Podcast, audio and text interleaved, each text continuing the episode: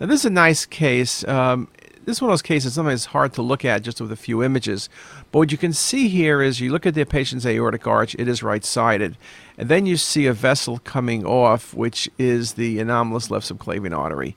Not very tricky in this case. It is true. Answer A is a right aortic arch. That's true. An anomalous left subclavian, that's true as well. Answer B is not an anomalous right subclavian, but the best answer is D because it has both findings. So, very nice case.